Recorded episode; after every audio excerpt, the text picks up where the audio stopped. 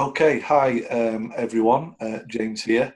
This afternoon I'm delighted to have Timothy Wilcox with me. I'll let him introduce himself before I get into what we're going to be talking about this afternoon.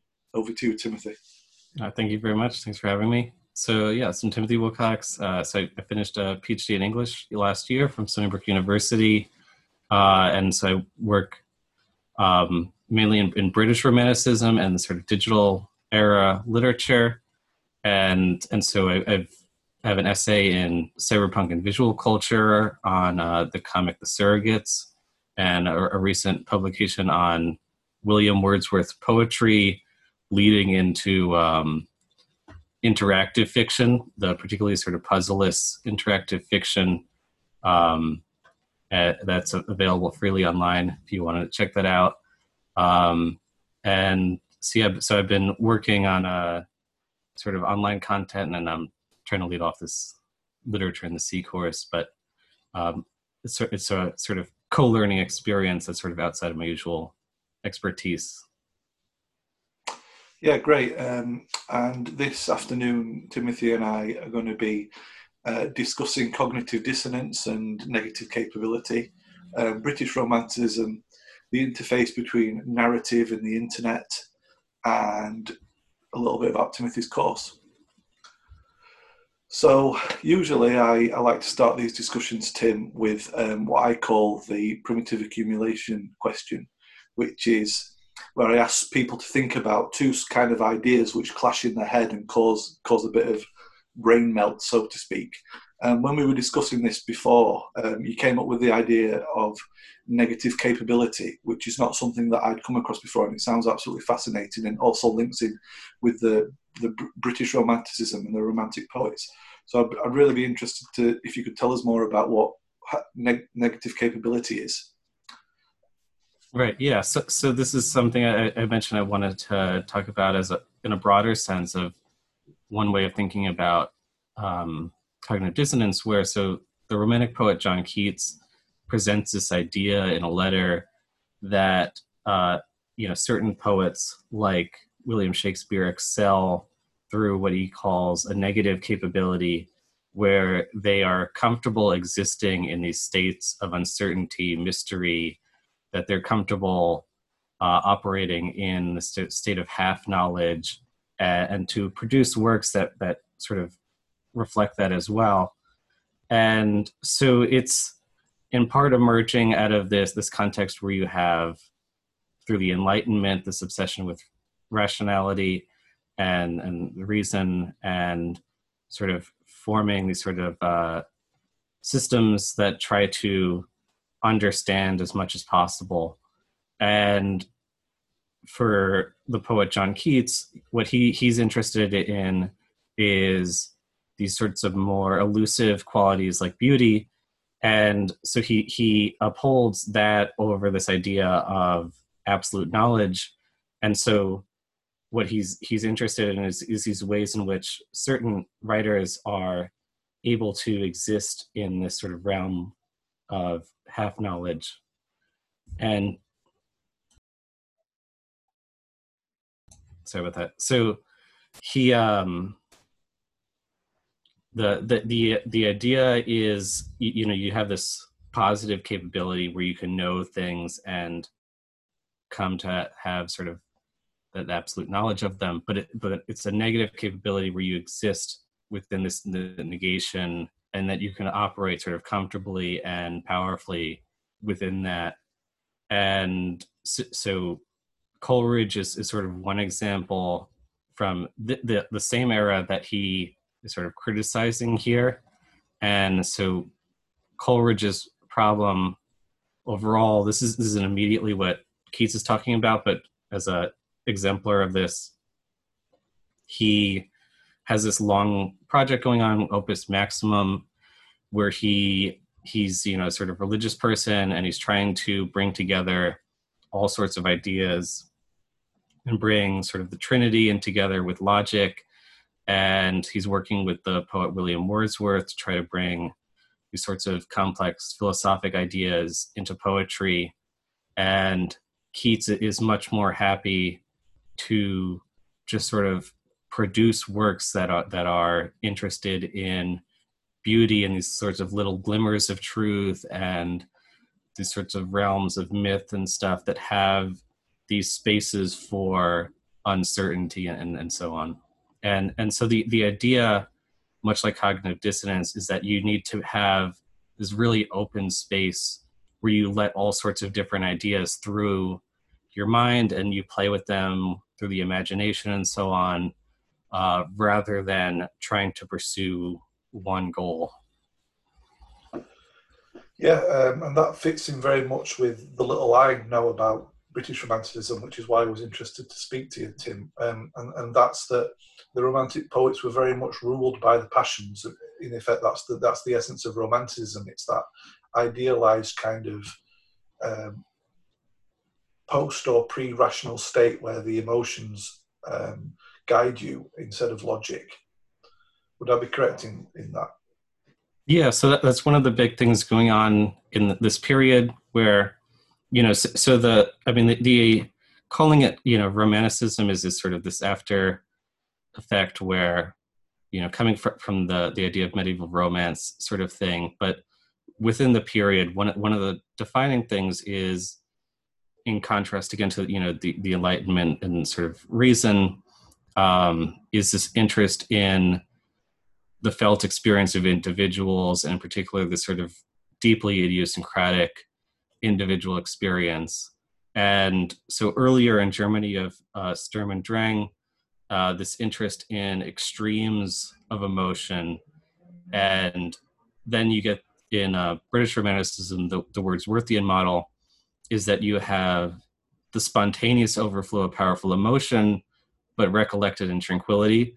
And so it's tempered a bit, and it's this idea of the poet, of the artist, as having this sort of capacity of genius where, you know, you go and you have these extreme emotions, you have these sorts of fits of passion, but what the poet does is finds that, you know, that emotion and the sort of idiosyncratic forms of it and the ways in which it comes from perhaps unexpected sources, and to bring that out to life for the reader or the viewer or whatever.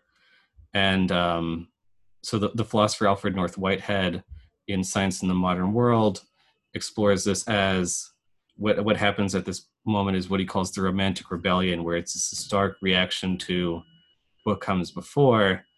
And that, so what Wordsworth is doing is he feels that something is being left out in, for instance, in this Enlightenment project, and that what's being left out is what's most important. And so it's this focus on the individual, on, you know, sort of more everyday subjects, and looking at the sorts of individual and societal periphery that is not really in service of the sort of goals of science broadly. Instrumental reason. Right. So, you know, I'm living in England. As an American gentleman, Tim, what was it that drew you into British Romanticism? You know, it's sort of interesting because it's not quite arbitrary, but I did end up on it through what is sort of a form of a sort of solid way of approaching things, but a little undertrained in a moment where, so I was at a point where I started realizing I wanted to get like deeply into studying literature and research and so on. And I didn't really know what to focus on. And so I'm just like pulling together everything that I'm interested in. And so it was like, I really like, you know, John Milton and Paradise Lost. And I like Southern Gothic in America. And I like, you know, I was fascinated by William Blake and his sort of like whole mythopoetic world. And I'm like, and I'm just like, it was just like this one afternoon, I was browsing Wikipedia of like all these pages of things I liked and like trying to like triangulate like all right, where's the nexus of all of this? And then I ended up on the British Romantic poets as like, all right, so if I study this, then like all these other things I like are like one like little pin on the no pour it away. And this, so I could always go back to other things that I like at some point. But yeah, so it's sort of came about like that. And then, you know, as the more I've studied it, the more I found that, you know, actually this is this really central moment, and that, you know, it's not just this handful of things that I happen to like, you know, over a decade ago that it connects to, but that it's really at the core of a lot of ideas. And so, you know, you were saying, you know, you don't know British Romanticism that well, but it's sort of one of those things where, you know, it so infects so many things that you would know that come later. Yeah, I'll ask you about your favourite books in a short while, Tim. But something that comes to mind is where I live in West Yorkshire in England, in a town called Keighley. Literally 5 minutes drive away, there is Haworth, and that is where the Brontes grew up and wrote their books. Now I'm thinking that the Brontes are kind of just a little bit out of the Romantic period, but I, in my mind, in my untutored mind, I see a connection with those earlier Romantic poets and the Brontes. I don't know if you know anything about that or whether I'm making sense there at all. Yeah, I mean, so periodization is sort of tricky, where it's, you know, the whole thing in some ways is arbitrary, where, you know, you go back, you're looking backward, and for various reasons, you sort of branch out like this half decade is the Romantic era. And so these are its major figures. You have the sort of big six poets, and you have some other writings as well. But, and then you have the Victorian era. And so the Brontes are sort of somewhere around like the border of that. And then to some extent, it becomes this sort of academic squabble of like, oh, you know, do the Romanticist or the Victorianist get to study the Brontes and teach the Brontes, you know? But yeah, I mean, so they're definitely in keeping with a lot of stuff going on in the Romantic era, you know, sort of, I mean, we're talking about various things, but, you know, for instance, Wuthering Heights, you know, emerging out of the elements of the Gothic tradition, elements of, you know, the sort of this hyper passionate individual, and this idea of like haunting and so on, where you have these sorts of mix of interest in the natural and supernatural.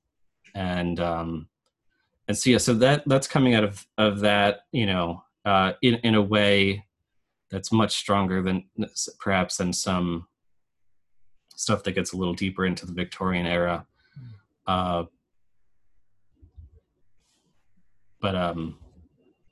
Yes. So ultimately, you know, that I think is how that comes in. And I mean, another interesting thing is with, from the sort of academic world is it's not just like, who do we get to teach, but it's also like these sorts of control of, places.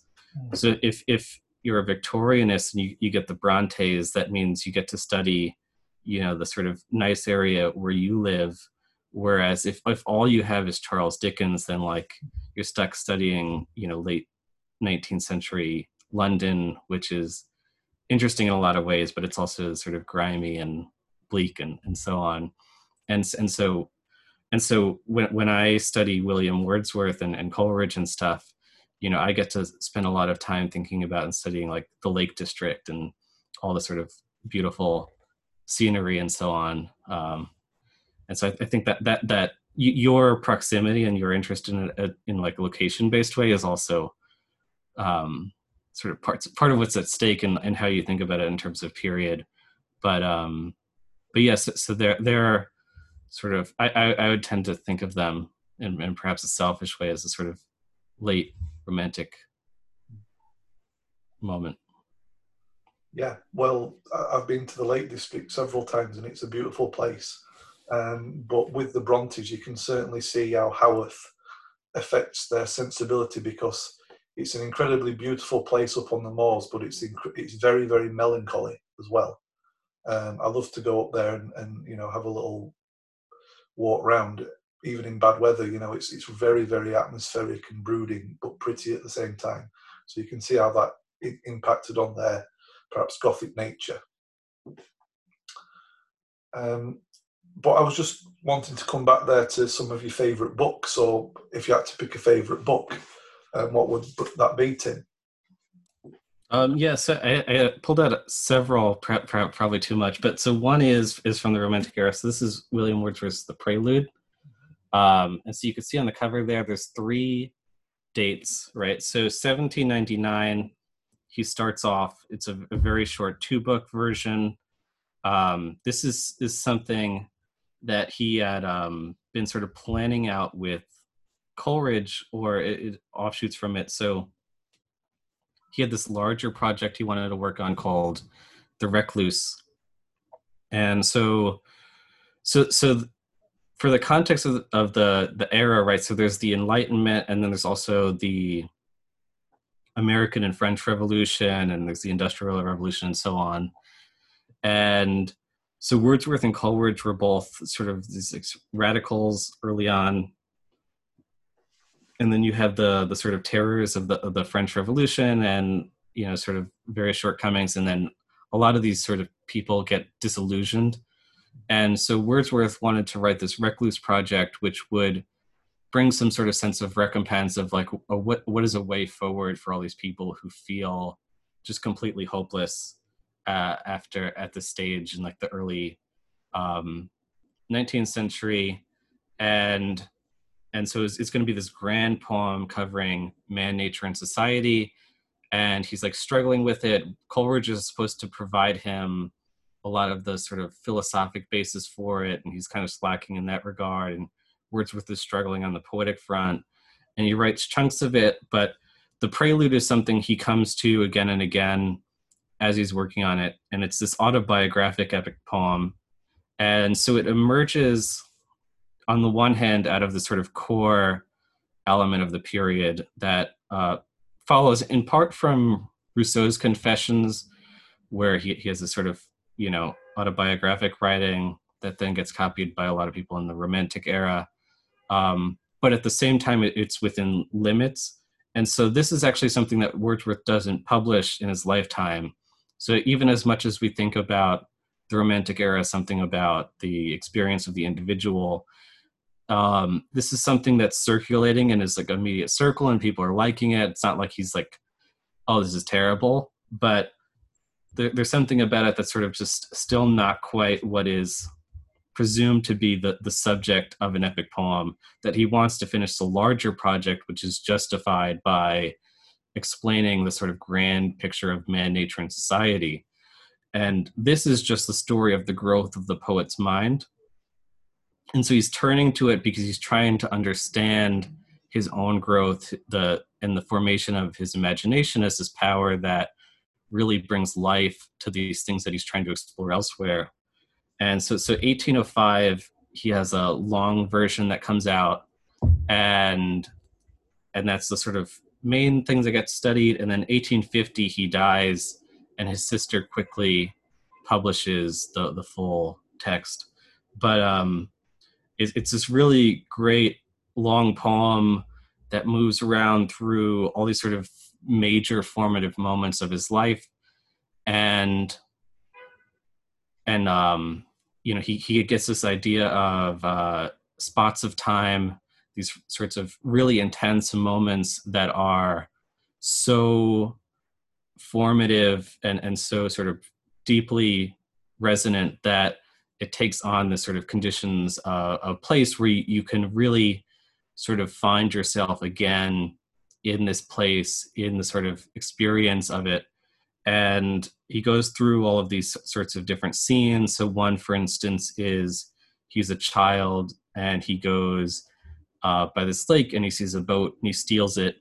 And so he's already sort of we talked about the sort of heightened emotions before. So he's already sort of on edge because he's doing something sort of wrong, and he's rowing along, and he has this discovery about, you know, the world and perception, where he starts to see on the horizon these mountains, and as he's moving away from them, they appear to be rising up over the horizon. They seem to be getting bigger, getting closer.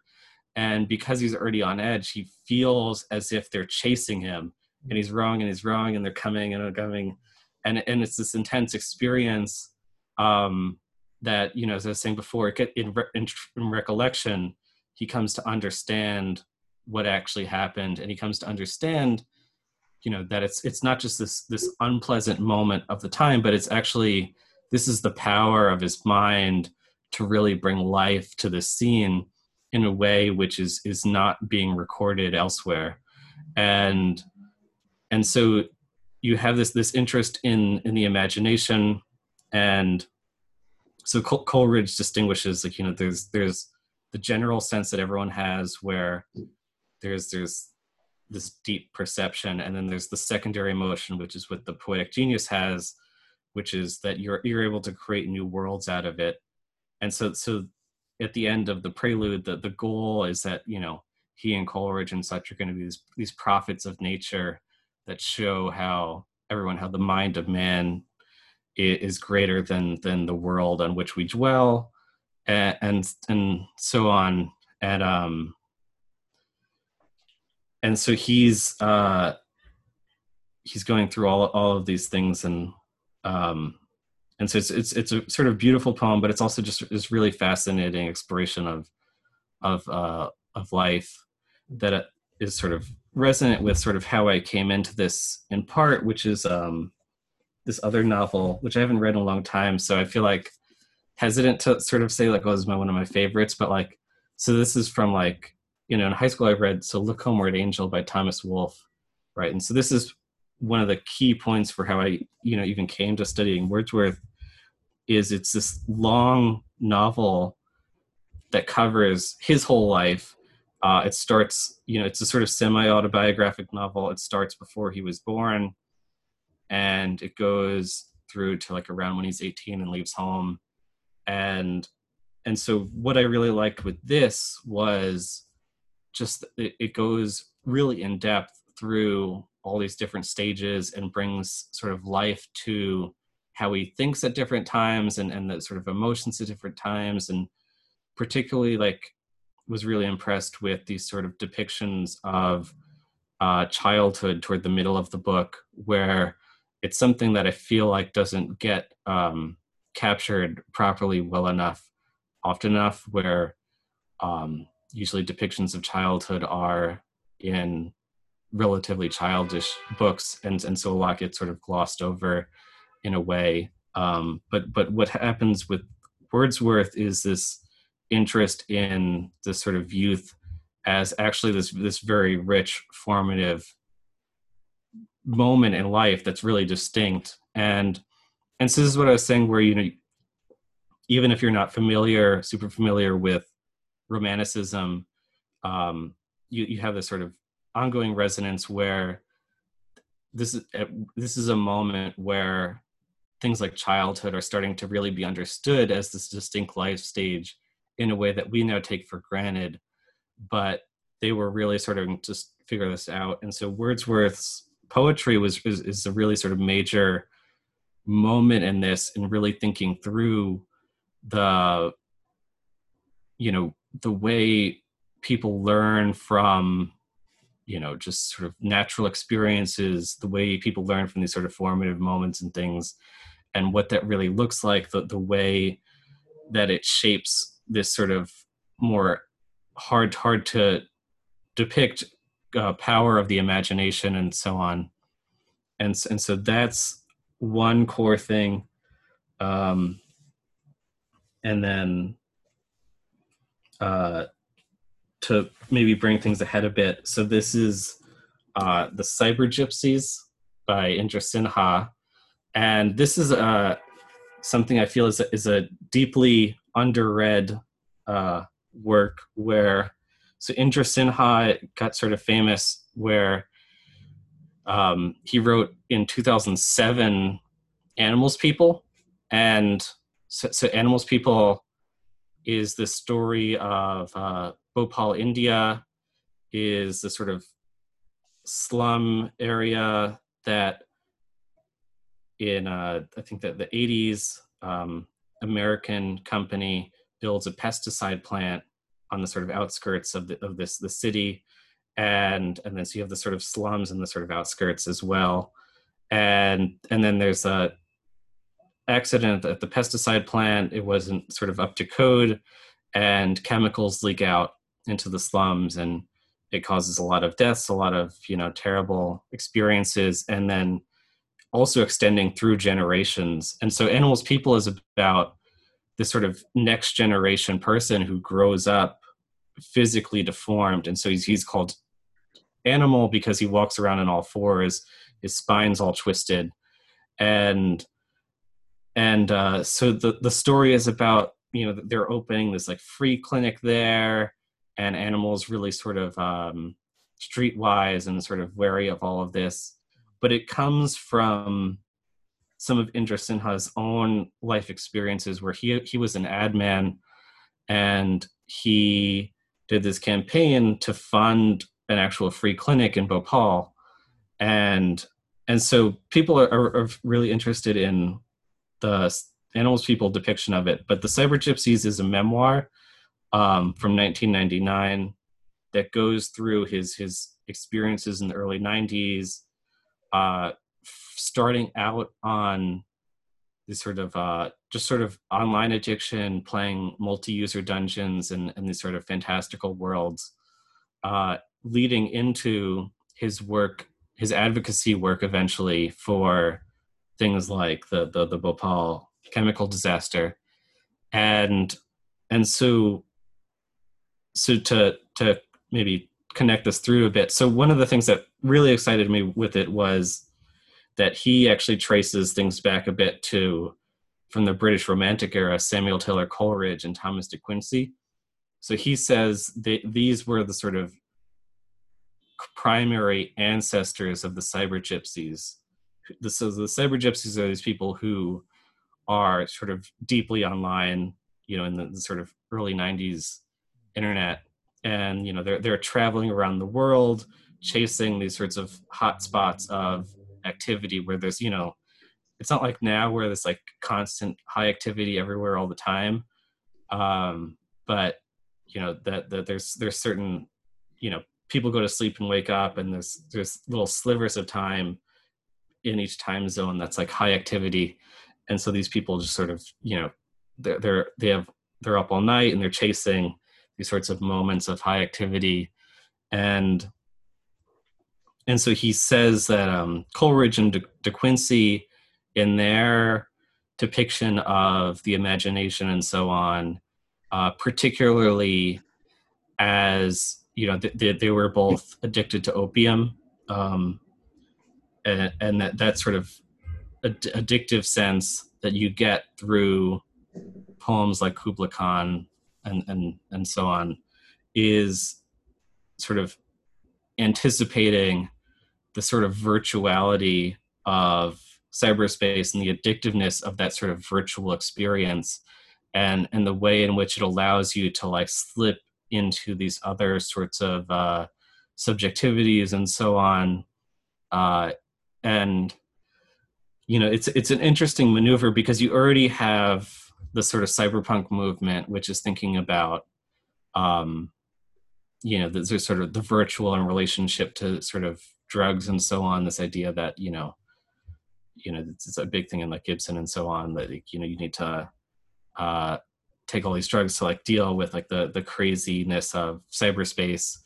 But he's connecting it into this romantic tradition, because one of the things that he is tracing through this memoir is similar to Wordsworth, the growth of his imagination, where what starts out as these idle fantasies playing around, you know, these sort of like violent multi-user dungeons, you know, some of them are not really so action-oriented, they're more social, but the one he was into is called Shades, It's one of the more sort of action violence oriented ones, and so he's really into that.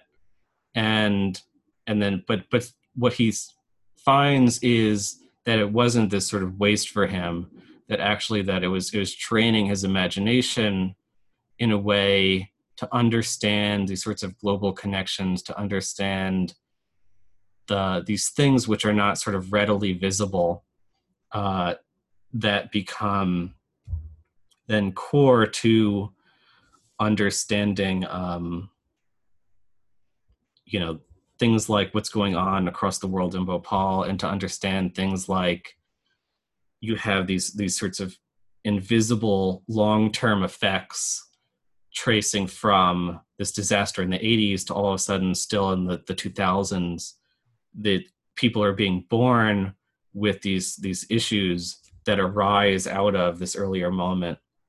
And before I think we transition off of Romanticism, I just want to throw out one basic distinction from M.H. Abrams. So he has this idea of the mirror and the lamp, right? So that what comes before is art and poetry as a sort of mirror held up to the world. Sort of Plato critiques poetry as mimesis.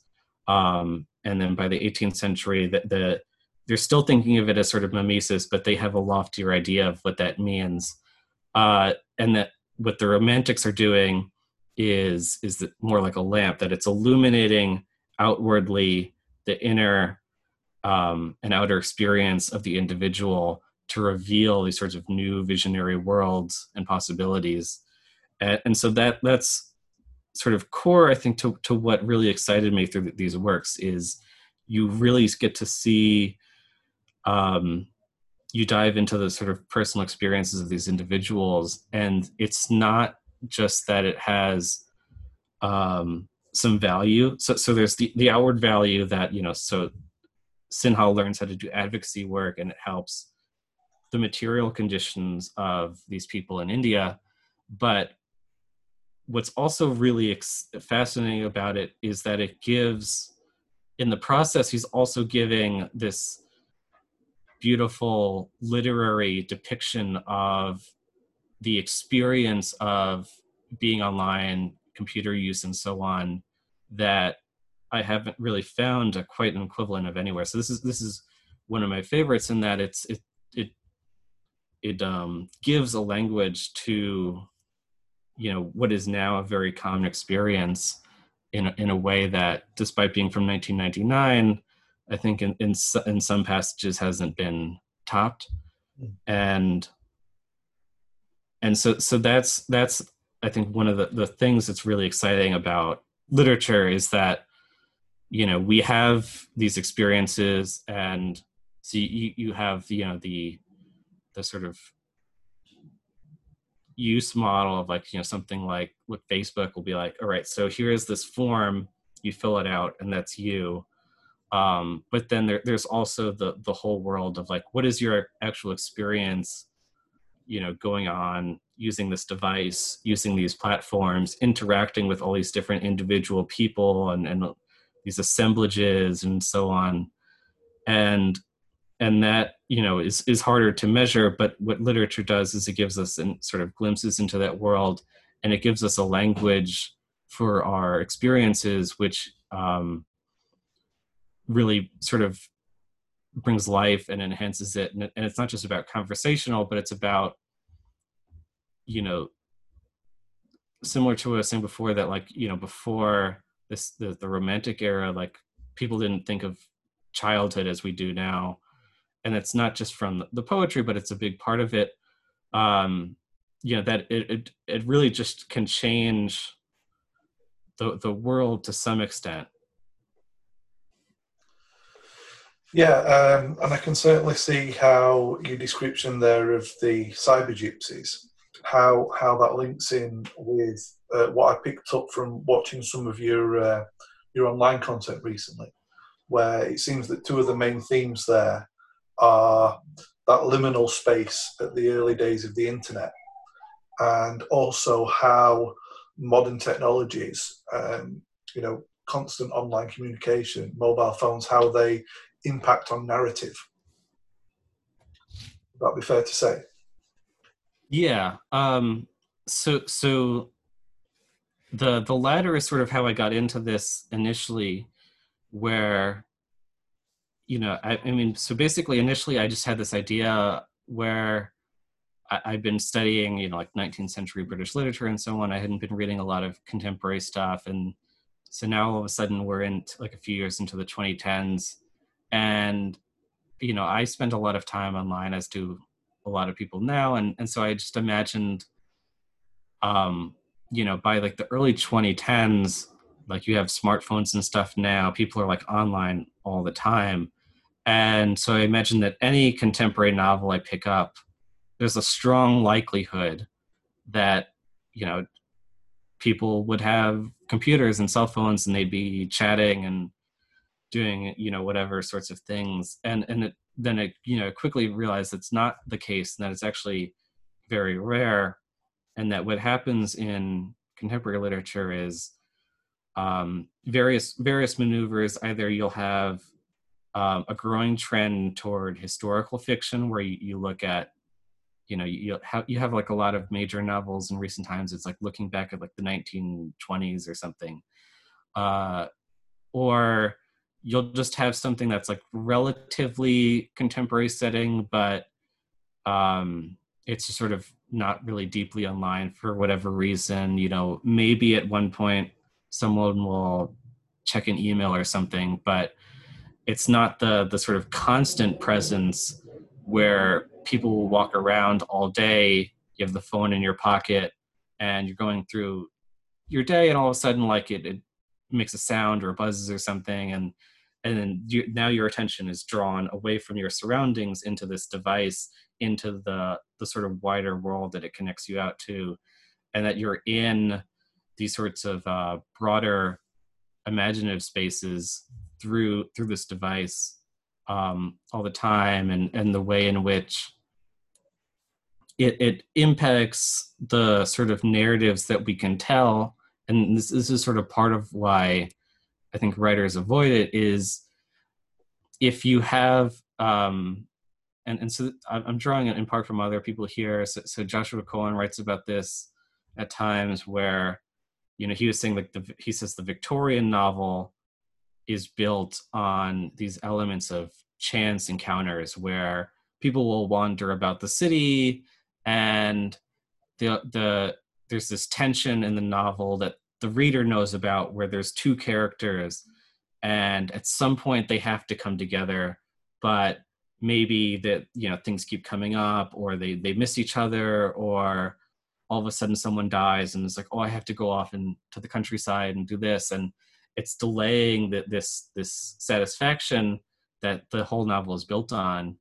But what happens now in this era of hyper communication and hyper connectivity is, you know, either one person can just sort of text the other, like, oh, hey, you know, but by the way, like, you know, you have this sort of plot where it's like these two characters are in love, but they don't know it because they're at a distance, and then in the meantime, like one person is like, oh, whatever, and then they get married, and so on, right? But if they could just be like texting, like, oh man, I miss you so much, I love you, you know, that's not going to happen, you know, because the time scale has completely changed now versus travel and letters and so on. But what's with the thing with hyper connectivity as well is that there's also machines communicating. So even if you don't have this direct communication for whatever reason, say these people are, you know, angry at each other, or they think there's some sort of complication or whatever, you have like social media feeds, and you have, you know, news feeds, and you have like other people learning things through different feeds and then communicating it out in different ways. And so you can find things in that way that are not as available for characters in like, say, a 19th century novel, and so you want to avoid incorporating these elements of technology into your story because it completely changes sort of what you can do narratively, but what you miss out on in not including that is giving sort of life to the sort of world we live now, and particularly in this Wordsworthian sense, where I was talking about, you know, he wants to offer something up that is useful for people feeling dejected after, like, the French Revolution and so on. And I think at some point you mentioned in a different interview being a fan of John Stuart Mill at one point, right? And so, you know, in the Victorian era, you know, people like him were really into Wordsworth as the sort of therapeutic figure, where he had really sort of achieved some of what he set out to do, which is that Mill talks about, you know, being in this constant depression, and that through Wordsworth he found there could be this real permanent happiness through tranquil contemplation, and that he's reading Wordsworth and he gradually, his depression is gone, never to return again.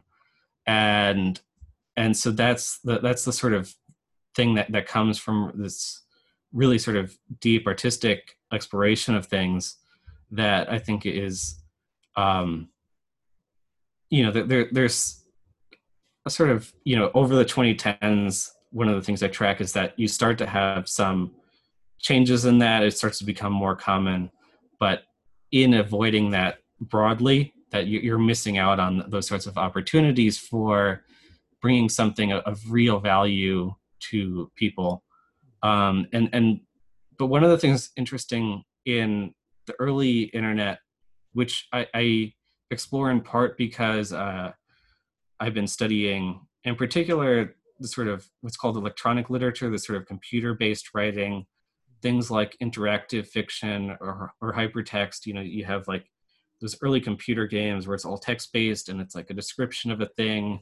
You know, you encounter this building and it's got this red door with an owl on it, and then you have a command prompt, and, you know, you could be like, oh, use red owl key on door, or maybe, you know, you don't have that, and, you know, so you're like, all right, go west, and now you're on like the side of the building, and you're like, all right, throw rock at window, and so this is the sort of text-based world is what Indra Sinha writes about being addicted to. And the fact that it's text-based and that I study literature and writing and so on is partly an excitement where my sort of skill set is more immediately relevant to thinking about, you know, this world and what is sort of produced within it. But it's also this really, I think, deeply romantic moment where you have these sort of similar utopian impulses going on. And so if you look, for instance, at, what is it? Fred Turner has this book, like, From Counterculture to Cyberculture, where he traces the sort of early cyberculture of the 1990s back through to the sort of like hippie movements of the 1960s and so on. And, you know, in some ways you could trace some of the impulses there back to writers like Wordsworth and Blake and Shelley and so on. But also, you know, in the early 1960s, you have Ted Nelson planning out one of the first hypertext projects, something that never really quite manifests on a completed large scale. And so eventually, instead, we get the World Wide Web.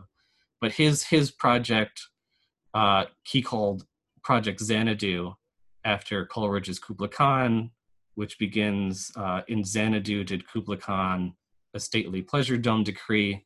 And so the poem is something where Coleridge says he wrote something like 300 something lines in a dream, with the composition appearing to him as images and so on, and that he woke up and he starts writing out this poem, and he gets, you know, a sort of fraction of the way through when someone knocks at his door and interrupts him, and he goes and he answers the door, and then he sits back down to write again, and the rest of the poem is gone from his mind.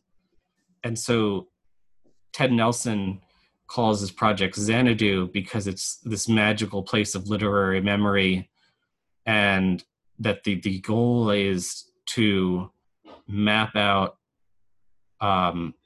connections in literature in a broader sort of scientific sense, you know, like the literature on such and such, where it all becomes available and interlinked. And so you can read, for example, he talks about like, he gives an example, and there's a line that's from like the King James Bible. And so then you can have in a parallel strand, the King James Bible, and you can see the connection, and it's like spatializing the sort of connective threads and spatializing our associative forms of thinking. And so in this early era, this is coming from the sort of romantic tradition. And, but what happens in the sort of history of this technology is it becomes, through the information revolution, I think really parallel to what's going on through the Enlightenment and the Industrial Revolution, where what is actually getting built and sent out to consumers and that is sort of dominating the globe is built around things like business practices and so on. You know, so we're having this conversation over Zoom, for instance. And so even though we're trying to, you know, have this literary discussion, we're using this program which is designed for, you know, business board meetings and so on. And then eventually they encounter this large educational market and they start adapting features for that. But, you know, all these things that we're using are often built around, you know, business purposes, scientific purposes, military purposes. And so one of the interesting things within, you know, early computer-based writers and things like that is looking at these sorts of counter possibilities in, I think, a very romantic way, thinking about human memories, thinking about sort of psychological depths, thinking about the depictions of the body, for instance. So Shelley Jackson writes one of this famous early hypertext work, which maybe I should define. So like hypertext fiction is distinct from like a traditional novel where you have a linear sequence of pages. So hypertext fiction instead is this sort of, you know, there's a page, which is called Alexia, and there's a page, and there's a page, and there's all these pages. And they have these different linking structures through them. And so you navigate it in a more open, nonlinear manner. And so what Shelley Jackson does early on is thinks about it in terms of, you know, the possibility of thinking through like the memory for one, and also like the body, where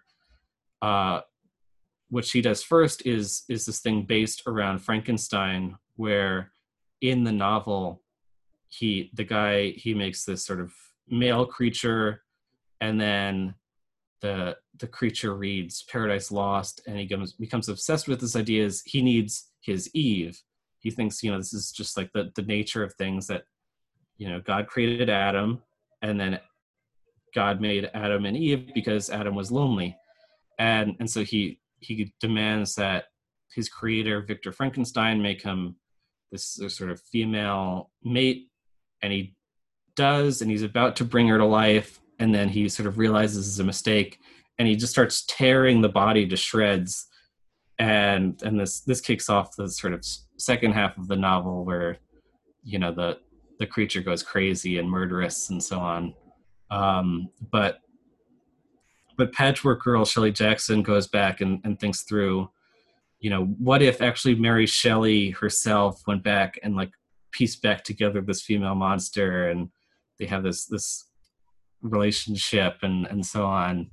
But the construction of the body is set up in parallel with the reader trying to piece together all these disparate parts of the narrative, right? And so then Shelley Jackson goes later and models this for herself in this sort of semi-autobiographic tale where you have like a picture of her body. It's like a drawing of it, and you can click around like, oh, this is like the elbow. Let me see what she writes about that. Let me see what she writes about the eyes.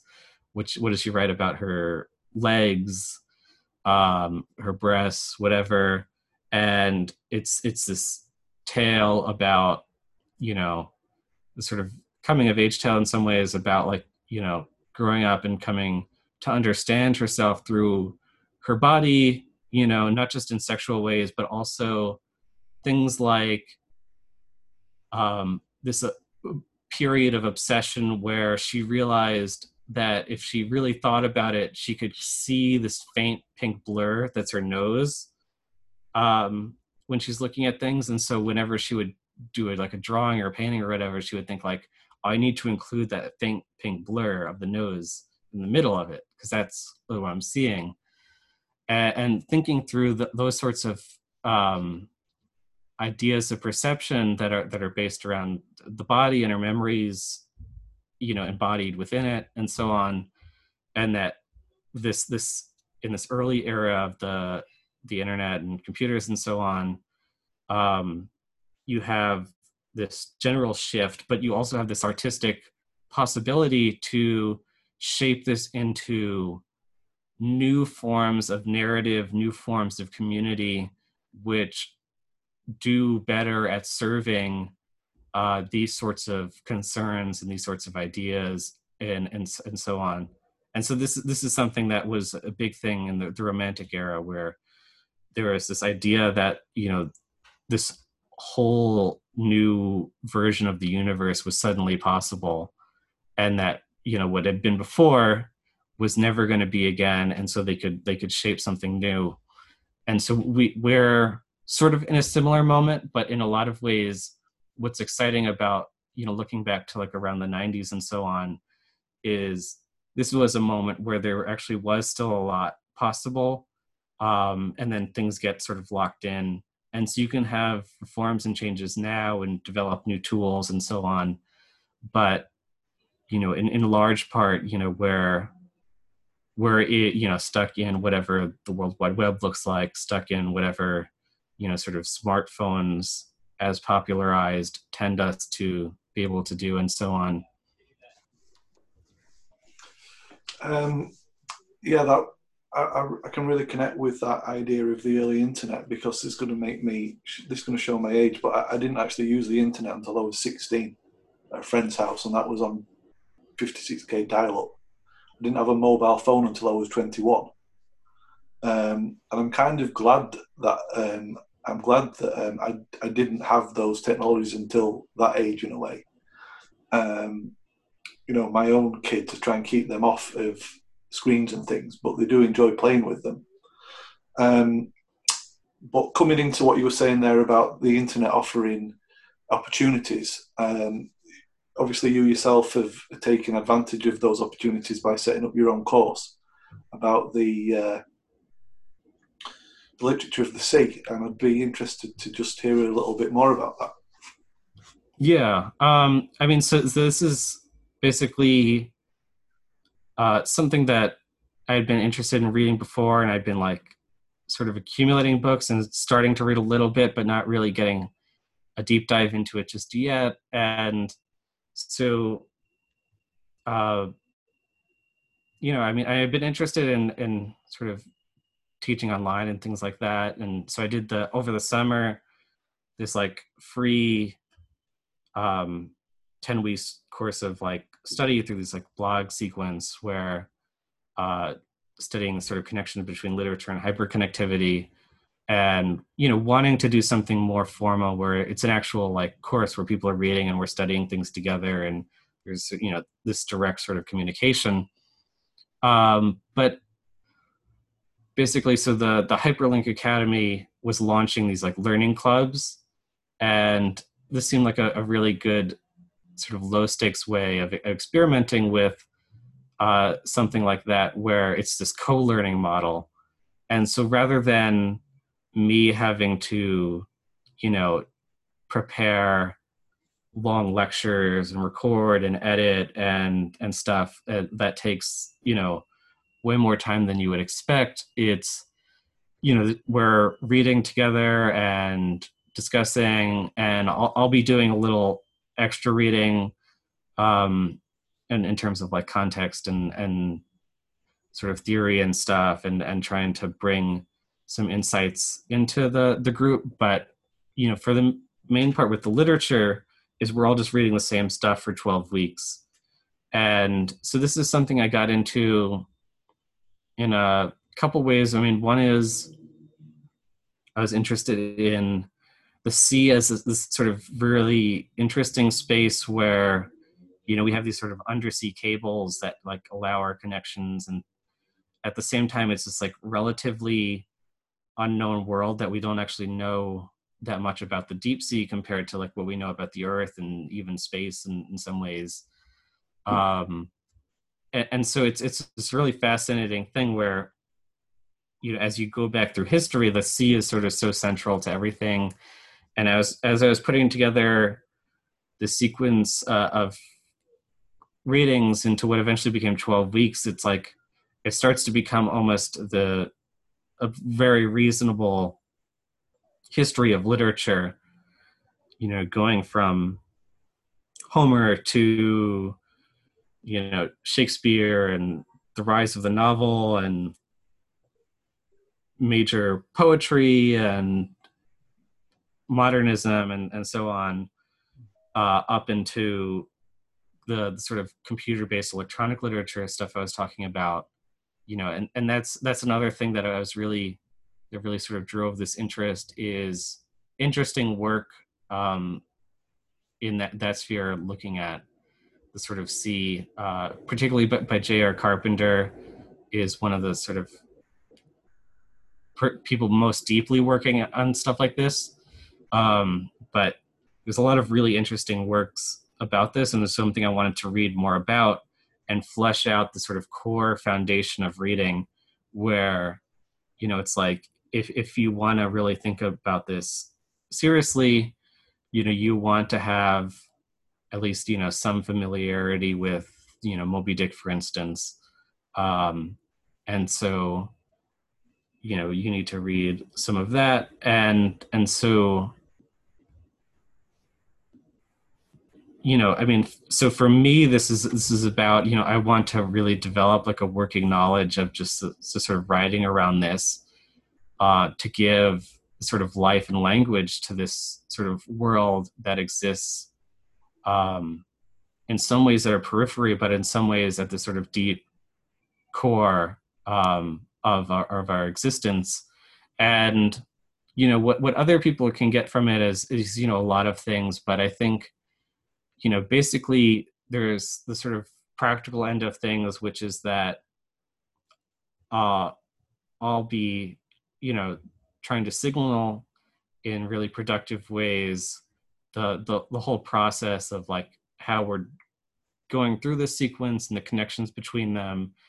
And so, you know, you'd get a really broad sense of literary history and this sort of topic within literary history. And you'd also get a sort of strong sense of how sort of humanistic knowledge is developed, you know, this idea of like the way in which we imagine the sea as depicted through literature. You know, what does it mean to really understand that, and how do you sort of develop that through just reading like a dozen works. But also, you know, these sort of broader edifying ideas of, you know, there's just like a lot of beautiful works to really learn about and appreciate, and the ways in which that the sea as structuring perhaps existence in a philosophic sense, you know, this is sort of, I'm not entirely serious when I mention like the Thales, the beginning of the course description, but, you know, there is this idea, this foundational philosophic idea that like water is the core essence of all existence. but also that it just becomes this structuring force in literature, and, you know, the idea of like a stream of consciousness, or the sea as this sort of space of thinking and being outside of our normal sort of landlocked perspective, that it opens up these sorts of distinct possibilities. And so I think there's really a lot to really get out of a deep dive into that sort of world and how it's been depicted through literature. Oh, that all sounds really fascinating and very romantic, the way that you put that, about the sea being the heart of everything, and water being at the heart of everything, of our very existence. So we've been talking for about an hour now, Tim. I feel like we've had a really good, good little chat there about romanticism and how that came out of negative capability, segueing through the cyber gypsies, and then into those modern disruptions, and then finally into those opportunities that present themselves through the internet in terms of studying literature today. I mean, I'm looking forward to studying the particular syllabus that you're preparing, but when I think of the sea, I think of works like Stanislav Lem's Solaris, H.P. Lovecraft's The Shadow Over Innsmouth, Moby Dick, although I haven't read Moby Dick, that's on my next to read, actually. Various other things, you know, films like The Lighthouse, I don't know if you've seen that, came out last year. So I'm really looking forward to studying that. So I don't know if you've got any final comments or anything that you'd like to make there, Tim, if you feel comfortable wrapping up. Sure. I mean, also, you know, one last comment on the course is, you know, so there will be, you know, some recent works, but also part of the idea is developing a broad foundational knowledge through, you know, looking at various moments and styles and concerns around the sea, that, you know, so that in the future you can go and like read a lot of these sort of contemporary things like Solaris and more recent things like The Lighthouse, and appreciate them in a sort of newer depth. And so the focus is even broader, and hopefully people will find that very sort of valuable. In closing, you know, I don't know. I mean, I've taken on this sort of view, posting where this very optimistic view around poetry that like the best is yet to come, where, you know, I was seeing, you know, some people talking about like, you know, that like, you know, we'll be really let down. This is Rowan Phillips, who was a professor of mine, in interview with someone, was saying like, you know, if we don't walk away from this sort of moment with like a great epic, we'll be really let down. And then, you know, at the same time, you know, seeing the sense of like a growing interest in poetry, and in particular in things like the epic, you know, so people talk about, for instance, that poetry is now more read than ever, and looking at book sales and things like Rupi Kaur, which I don't want to get too deep into, but I mean, one of the really sort of cynical points there is that a major reason people are buying her books is something like more like self-help than traditional poetry sales. And so self-help is one of the biggest selling book genres, and then poetry is one of the least selling. And so all of a sudden, the way we categorize books is like, if you take this low selling tag and you tack it onto something that's like from here, all of a sudden you're the number one thing in this lower selling tag. Right. And so it seems like that this sales of poetry are skyrocketing. But I do think there's a genuine growing interest in really sort of these sorts of depths of what poetry can offer in an imaginative sense in forms like the epic and things like that. And I think that there's a lot to look forward to in the future. And so on my website, you know, usually when I talk about things like literature, writing about digital technology, I'll tag it, you know, literature yet to come, because thinking of it as very interesting in its own right, but also this ghost of the sort of future that we can sort of vaguely sense through reading these sorts of early works that are touching on these things where eventually we're going to have a really rich selection of works that give this broad sense of the world that we're living in now in all of its sort of complexity that really it's sporadic now, but I think in the future, perhaps even the near future, we're going to have a really sort of rich literary tradition brewing in that direction. Is that something that you might want to have a hand at trying yourself, Tim, writing that novel of the hyperconnected age? I mean, yeah, I do work on some writing occasionally. I don't know, I get a little caught up obsessing in planning stages and so on, but I am trying to write occasionally. I got caught up in one project that I got a little self-conscious about, where it's like almost a sort of immediate sequel to Frankenstein, focused on the character Walton as the sea captain. But then I start getting self-conscious, where it's like, oh man, but I'm the person who's out there saying like, but we need to stop doing all these historical novels and do the hyperconnectivity novel and so on. But you know, I guess that's how that happens in some ways, because people like these old classics and they want to write works like them. But you know, we'll get there. Great. Well, I think that's a nice note to end on. I look forward to studying the course with you, and I hope everyone enjoys this. I think it's been a great discussion. I've really learnt about some more about the British Romantics, and I look forward to the course as well. So thanks a lot for your time, Tim. Thanks for having me. Meet you again sometime. I'll see you soon.